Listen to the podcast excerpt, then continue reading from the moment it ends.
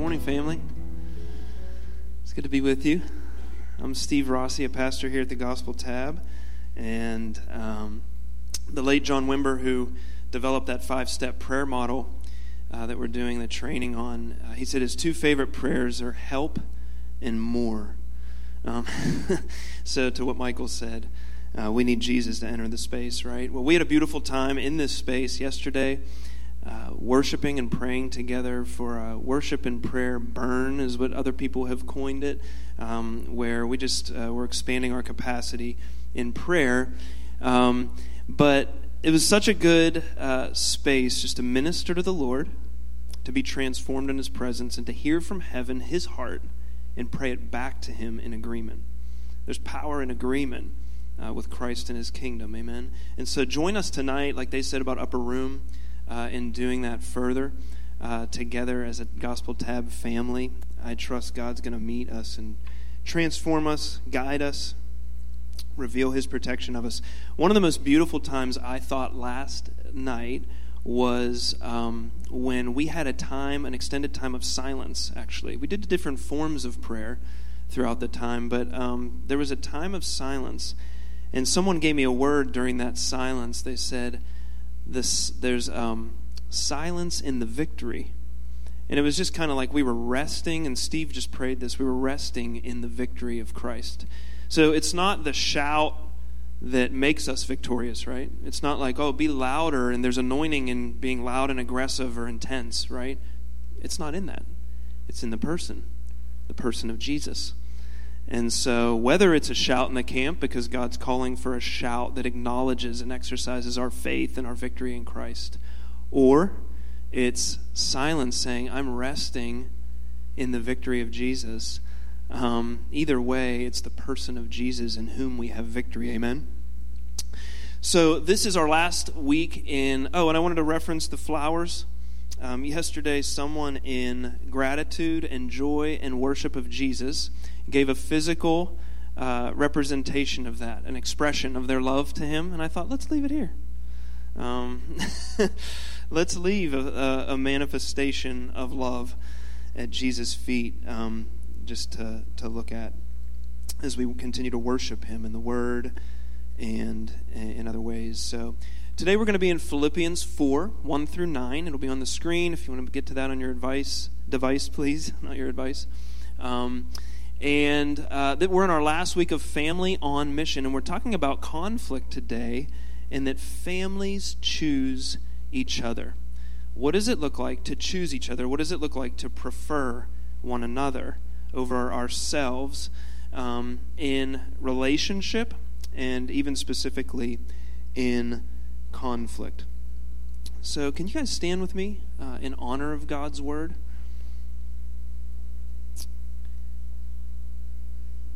And I will read this. Uh, the word of the Lord. Therefore, my brothers and sisters, you whom I love and long for, my joy and crown, stand firm in the Lord in this way, dear friends. I plead with Euodia and I plead with Syntyche to be of the same mind in the Lord. Yes, and I ask you, my true companion, help these women since they have contended at my side in the cause of the gospel, along with Clement and the rest of my co workers whose names are in the book of life. Rejoice in the Lord always. I will say it again, rejoice. Let your gentleness be evident to all. The Lord is near. Do not be anxious about anything, but in every situation, by prayer and petition, with thanksgiving, present your requests to God. And the peace of God, which transcends all understanding, will guard your hearts and your minds in Christ Jesus. Finally, brothers and sisters, whatever is true, whatever is noble, whatever is right, whatever is pure, whatever is lovely, whatever is admirable, if anything is excellent or praiseworthy, think about such things. Whatever you've learned or received or heard from me or seen in me, put into practice, and God of peace will be with you. You can be seated. Okay, so Paul is writing this letter to the church in Philippi, and this is around 60 AD, about 10 years after his first visit there. And it's a Roman colony where a lot of ex soldiers, uh, patriotic nationalists now reside. And so the church that was birthed there does experience resistance and even persecution. It's an ancient Macedonian city, and uh, the people there are uh, of the church. For whatever else they are, they are diverse. We see in Acts 16 that right from the jump, Paul enters that city and leads a wealthy businesswoman to Christ. He delivers a slave girl from a demon, and he leads a jailer to Jesus. And so, whatever they are, they're diverse. They're diverse community coming together. And if they're not diverse racially, ethnically, culturally, they are diverse in terms of perspective on life, right? um, they're coming to life with, from different situations. And in that context, in Philippi, we see in Euodia and Syntyche, there's a conflict. And we don't know what the conflict is because I'm quite certain it doesn't matter. It's not that a conflict doesn't matter, it's that knowing what it is isn't helpful to us. Paul wants to get to the heart of how to handle conflict as a brother, as brothers and sisters in Christ. And so he pleads with them to be in agreement, to be in harmony, to forgive, to reconcile. He pleads with the church in Philippi to help them in this endeavor, and he pleads with the people of this church or churches to have the mindset of Christ. And we'll talk about that soon. Well, a few months ago, I had a conversation um, regarding some circumstances that went sideways, um, and uh, it was it was a hard conversation. It highlighted my weaknesses and um, made me feel vulnerable in it, and also it was in the context of like a lot of rapid change. I felt disoriented. I felt like uh, thrown off, and, and and in the middle of that, there was a, a silence that made me feel really awkward. And so I started to speak, and if you ever, uh, as you were speaking, wanted to pull the words back in your mouth, um, and I just kept talking. Um, I let my flesh win the day. Anyway, so it led to misunderstanding on top of these hard circumstances. And the person I was talking to, um, they told me honestly how they felt by that. And then they gave it a couple days to revisit the conversation. I want you to pay attention to what they did here. And after that, they revisited it with me. And the first thing they did was they affirmed me in my calling and in my gifting related to the very comment that I made. That this is perhaps why I saw things this way. And I affirm you in your calling and gifting in that. But they also challenged me to lean into my weaknesses in order to grow. And instead of canceling me and defining me by what I said, or instead of attacking me, right, in the moment, they restored us in gentleness. And we can all go home. That's how you handle conflict. Now, um, but that is an awesome picture of what we're talking about today. The Spirit not holding me to the letter of the law and the mistake I made, but holding, but living by the Spirit of the law and restoring gently it's easier said than done, isn't it? And it's honestly, even in the church, an exception and not the norm. Um, and and conflict is hard. And when I'm talking about conflict, if you could put this on the screen, I am talking about. Uh, I got this from someone else. I really like it. Adopting it. A serious disagreement regarding a meaningful situation. Now, this is important because what I'm not talking about abuse or dangerous or um, dysfunctional situation, relationship. I'm talking about um, this, this, a disagreement regarding a meaningful situation. And so the reality is conflict tempts us to be anxious. And when we're anxious, to fight or flight, right?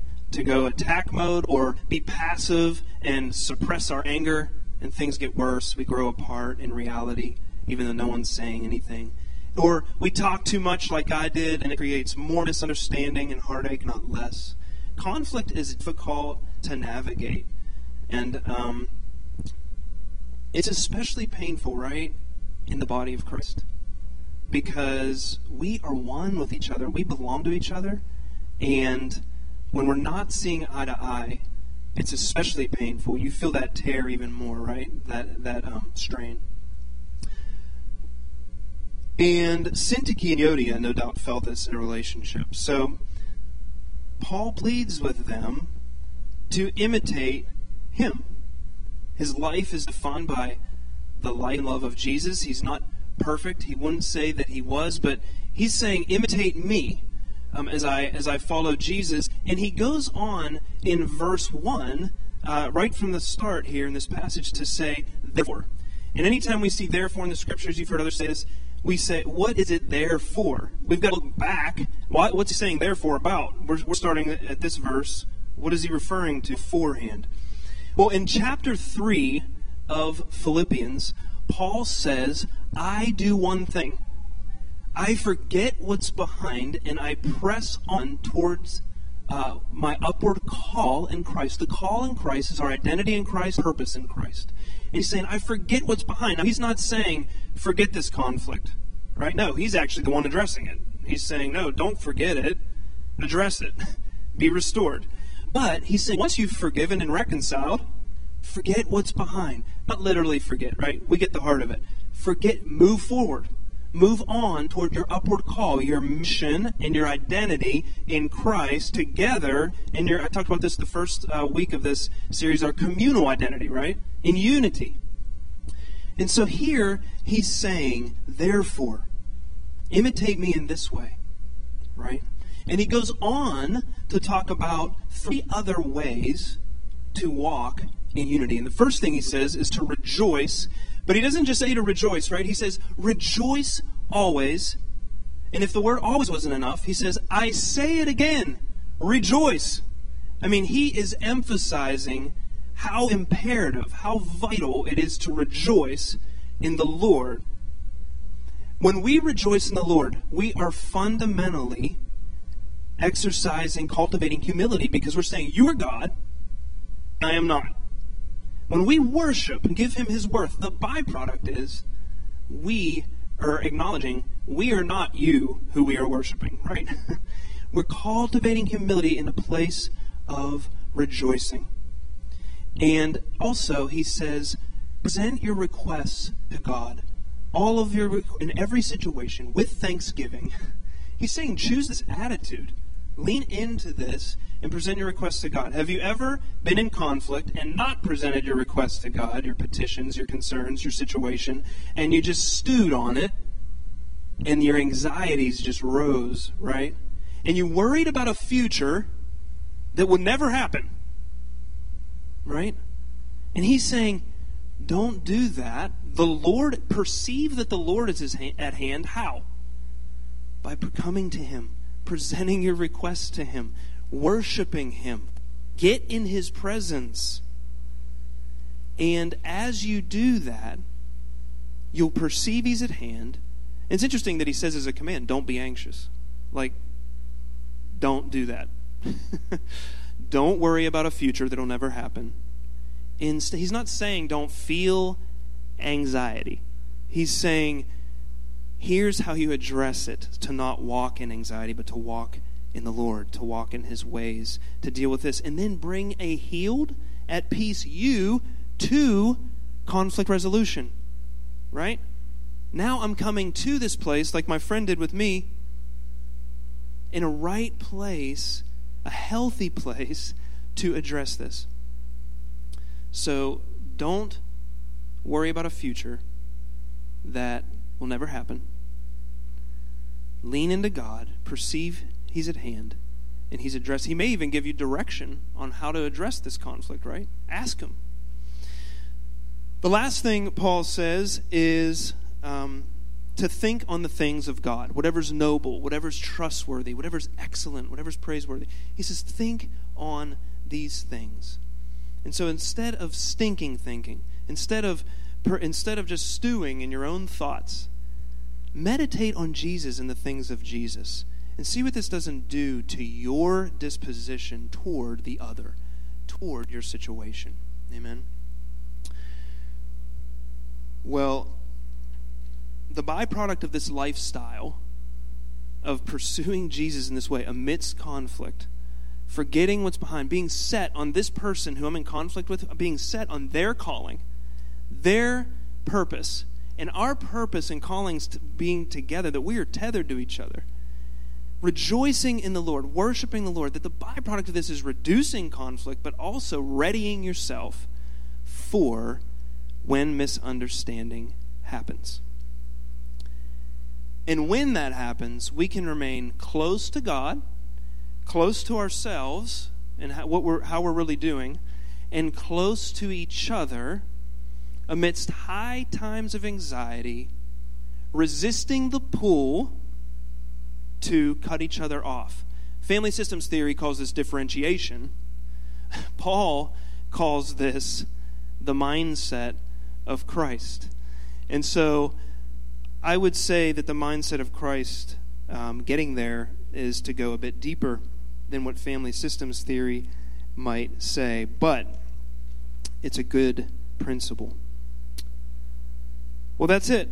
Just choose these three points, do them, try harder, right? Just rejoice, worship, and, you know, pray, worship and pray.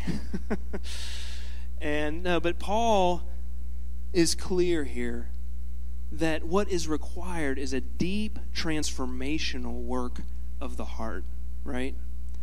He's he acknowledges what's happened in me is a deep transformative work that has brought for me, as the Bible Project called it, as I studied this, that has brought Paul hope and humility.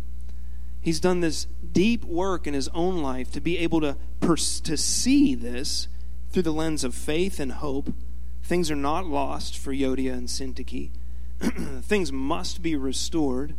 Um, and he's believing and hoping for all things because he's walking in love and in the presence of Jesus. Well, in Paul's letter, there is a central passage in Philippians here that all of these pieces point to. So, this is one piece that we read today, our text for today, and it points to what everything else points to in this letter, and that's Philippians 2 6 through 11. So, if you could put that on the screen, it should be the next slide.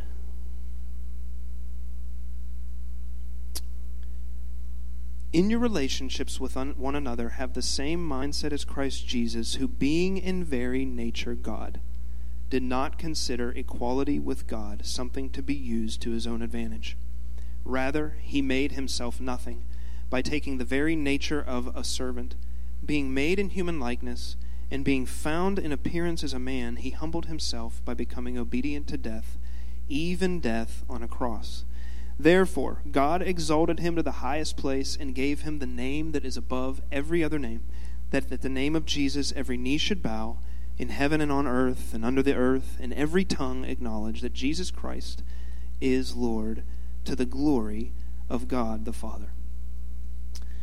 So, Paul here not only affirms Jesus' deity, but he also says that Jesus is a suffering servant. And not only that, he says he became in his very nature a servant. Jesus took on a new nature so that we could have a new nature. Jesus became a son of man that we can become sons of God. Amen? And so, Jesus, though he's exalted in his rightful place, right? It's not like pride was why he was there and he needed to, like, step it down a notch. He needed to come down, he needed to humble himself for character development. no, Jesus, since eternity past, was God. Is God. And Jesus is the great I am. Jesus is God all by himself. And he comes down and becomes a new nature, a servant, a man, a baby. And in verse 9, Paul says, Therefore, the Father exalted him. What is it there for? Because he humbled himself, even unto death on the cross. He humbled himself, even unto death on a cross. And last month, I had a vision. And in the vision, it was a, a picture. It was in prayer with a group of folks. It was a picture of Jesus with a crown of thorns on his head. And across, his, across him, it just said the word flourish. And, brothers and sisters, the way of the cross is not just eternal life for us to go to heaven someday. It is that, but it's not only that. It's also our way of life. This Christ's life, the way of the cross, the way of suffering, the way of joy, is the life to which we're called, to which we've submitted. We read this this morning, and I didn't know that we would be. But if you go to the next slide, Paul says, We always carry around in our body the death of Jesus, so that the life of Jesus may also be revealed in our body. We were co crucified and co live with Christ that in joy and suffering we would emanate the fullness of his glory. Not just part of it. You don't get to pick and choose.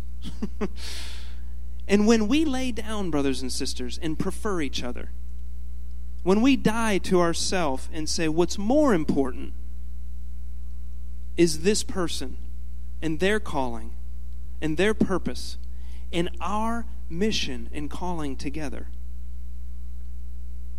that is when Christ is revealed in our body. Amen? After all, we're a body together, not apart. and so, Jesus reconciled us through his crucifixion on the cross to God and to one another. And forgive, and so he calls us, forgive as I forgave you, and be reconciled. Well, Brooke taught me this forgiveness is unilateral. You choose to forgive right? Whether that person's sorry, much less willing to reconcile. I can forgive, and I must forgive in order to stay free and not have a root of bitterness start in me. Your forgiveness is for your freedom, and because what that person did to wrong you has no power over you unless you give it power. Amen? And so forgive. But reconciliation's a two way street, right?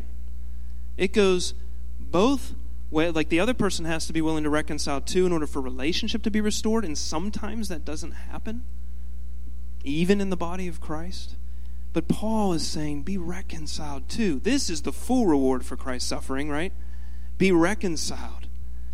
And so you know there's only one time in history where reconciliation wasn't performed by two people but one.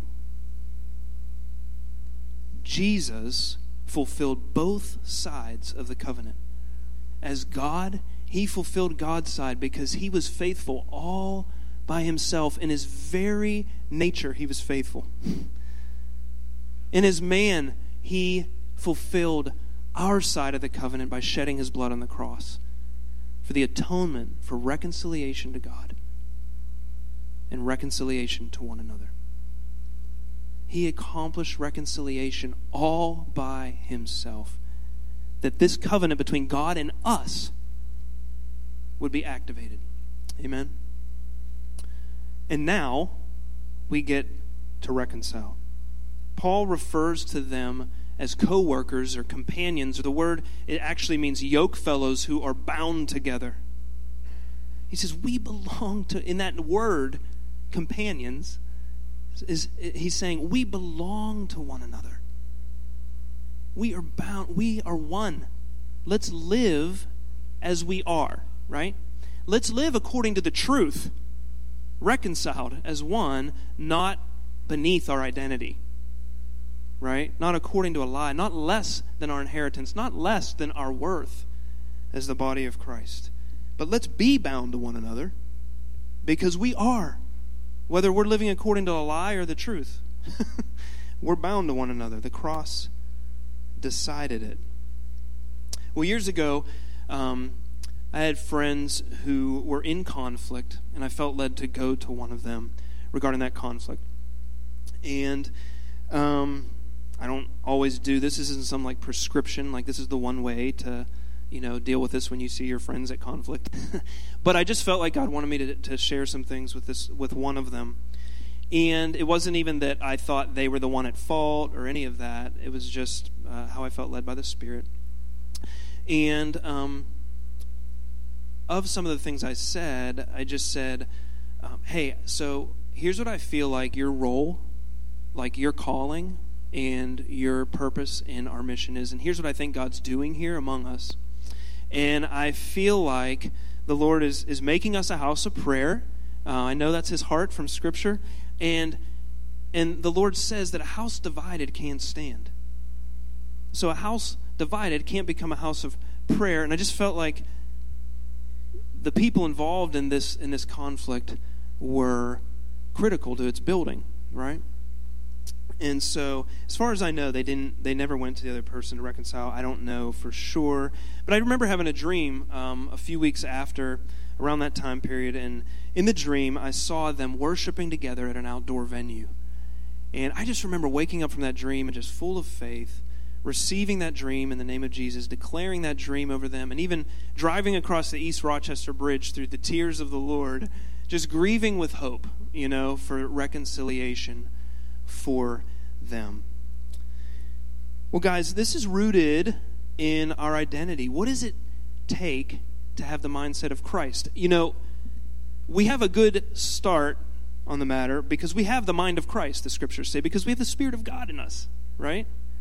And when we look at Philippians 2, this central passage to which this text points, we see that Jesus is both a servant and a king that though humility is obviously diametrically opposed to pride, it's also diametrically opposed to low self worth. This isn't about, you know, God doesn't view us low. Listen, Christine said it beautifully on Ash Wednesday that we are this paradox of dust and ashes who reverence Jesus as Lord, right? And his royal children who are delighted in by him, who are companions and friends of Christ, right? Who are in fellowship with the Holy Spirit and so, how do we be this both and? What does that look like? Jesus demonstrates this beautifully as a servant king, right? And if he's a servant king, then we are servant kings and queens, but you know what I'm saying. We are servant kings. And what that looks like, if you could put up this next slide, is that we can put others above us and our rights beneath us by the power of God in us. We can put others above us and you know, by the if it's not by the power of God, you actually can't do this. So don't miss that part. Like, oh, just do this or this. No. You can put others above you, and you can put your rights beneath you only by the power of God in you. And so, what does it look like to receive his power but surrender? But surrender. This is the dying. We carry around the death of Christ, right? So that we reveal the life of Christ we lay down on the proverbial altar of sacrifice and the pattern and power of Christ, right? We lay down our rights. We lay down and receive the fire of God's manifest presence. And no matter whether in that fire, his fire is the word of delight or a word of discipline, it is words of life to your soul. It is transformative and it is for your good, and you can trust Him, and you are safe. Fire seems like that's not safe. You are safe because He's gentle and lowly. That means humble at heart. See, the one who comes to you is gentle and humble at heart. You know what the power is? You know what the secret sauce is? The power of God to perform this in you? to put others above you, to put your rights beneath you. It's the impartation of humility and gentleness of Christ. It's surrendering to this one who wants to give this to you, to impart humility and gentleness to you.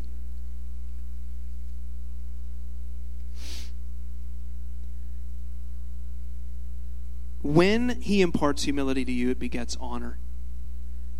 And what we're after here in Christ's kingdom, and we have this as a value too, is a culture of honor. And we seek not just lip service to a culture of honor. We take seriously what it looks like to steward and remain and grow in, aspire to, a culture of honor. This culture of honor is rooted in humility. The Proverbs say humility comes before honor that the Lord rewards those with humility and fear of the Lord. He rewards them with wealth, honor, and life. See, a culture of honor happens through humility. Humility begets honor, and honor begets unity, right? And unity, John, can you come up and play? Unity is not just for relationship, unity is for the mission. Unity is for the mission. The Lord wants us to come together in our calling and giftings, not to, for the eye to say to the body, to the head, I don't need you. For the feet to say to the elbow, I don't need you. Well, that didn't work out. I don't need you. we do need each other. It's critical for this mission. We need each other. And, you know, I'm thinking about that relationship and hoping that it's reconciled now. I don't know. But, you know, I think that the Lord wanted to build something through that. And there's justice and mercy for that not happening, right? But I'm just telling you, justice and mercy of Christ is better served in unity on mission than it is bearing with disunity. Does that make sense? That his justice and mercy is, is for both, you know, but it's better served for unity on mission. And so I want to look at this passage. I think we looked at this in, the, in my first sermon on this series. Uh, if you can go to the next slide. Look at what Jesus says about unity. The Lord struck me with something on this in particular here as I close. I have given them the glory, so that they may be brought to complete unity. Then the world will know that you sent me and have loved me, excuse me, loved them, even as you have loved me. Brothers and sisters, this is how we reach the lost. We go together on mission. We emanate God's glory through complete unity, and the lost are found. Notice he says, the world. That's how he defines unbelievers, right? He's saying, not my disciples, but the world. The world would know that it would encounter that the Father loves them as the Father loves Jesus. How? Through a unified church on mission. There's so many stories coming out of missional communities of people just going. And like Michael said, oftentimes it's not knowing what to do, it's just providing the love of the Father. People coming to Christ because they've experienced that the Father loves them as He loves Jesus, even as they are yet in Christ. They're not even in Christ yet. They're defined by Christ as the world, and yet they're encountering Him and knowing that the Father, they're coming into an assurance of faith that the Father, it's, it's incredible. This is God's design, is to go out together in, commun- in beloved community on mission. This is how we emanate His glory. I think about times of going out on mission and just all the things we would see. Sometimes we didn't see anything. But so often we would just see God show up and be like, oh my gosh, can you believe that? That word landed with them and they started crying, or, you know, this, this person got healed of this, or this person came to Christ and they're going to be baptized. And it's like all it was was just agreement. It was two people saying yes on mission in unity and going out and doing the things that Jesus said to do. Rich Villodas of New Life Fellowship Church says that they aspire to have um, a culture that normalizes conflict and equips people to have difficult conversations. I'd like to adopt that. I think I think that that's a good thing. we want to equip each other to have hard conversations, to walk through real conflict, real hard misunderstandings, and to go through it by the power of God in submission to one another out of reverence for Christ, to go through it toward the strengthening of relationships and our calling and our mission, rather than around it to the detriment of movement, to the detriment of our health. Amen. And so I just want to say in closing, guys, let's continue to choose each other. I love what God is building here. Let's continue to choose each other as family by cultivating proactively, not just in response to, right? By cultivating humility and gentleness on that altar. Rejoicing in the Lord, right? running to God with this, thinking and meditating on the things of Christ. Amen?